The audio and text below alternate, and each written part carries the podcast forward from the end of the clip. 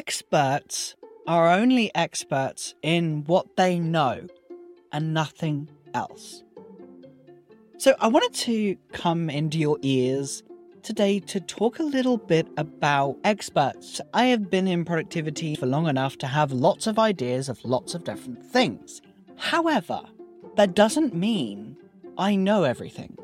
That doesn't mean what I say is always correct. In fact, often it's not correct for you. Because every single thing that you do is unique to you. As you build your business this year, I want you to take a step back and ask what you are looking to achieve. Because experts are only experts in what they know.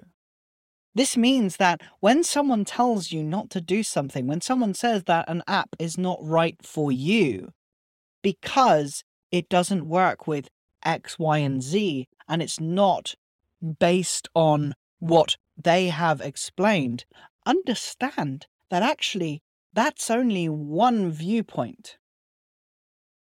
Just because someone says that it wouldn't work for you does not mean it won't work for you. Now, this sounds pretty obvious, but I feel I definitely need to say it, especially inside the productivity space, especially if we're being more specific in the app space. Often I see people on social media asking what tools to use, and then we have experts similar to myself in each area with their particular apps that work in particular ways, that work in particular formats and are best for certain things. And often we're told that this app will not work for this because you can't do this. For example, Notion won't work for this because it doesn't have this functionality. Or you know, ClickUp isn't good for people who need flexibility because it restricts you in what you're doing. Now, I do believe that. However, it's not a fact. You are assuming, because that's what you have to do as a creator, is assume a lot that people don't want boundaries or restrictions.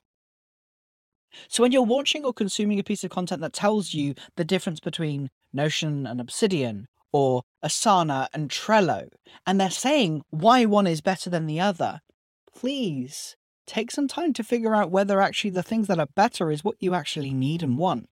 Because it doesn't matter whether the tools are correct. It doesn't matter whether the solutions are right. What matters, what really matters, is what you need. Trusting the expertise of an expert blindly is a surefire way for you to feel like there's something wrong. You're not broken, there's nothing wrong with you. You do not have to use a particular tool, even if you're using a similar framework to someone else. For example, a great example of this is me. I'm going to talk productivity for a second, where I am using a very loosely formed version of Para projects, resources, areas, all that stuff. Projects, areas, resources, and archives. But often what you're told is you should use Evernote or this app or that app. But the system around you, the things that you're doing around you, which is all a system is, is just a, a, a framework to follow. It's not a solution.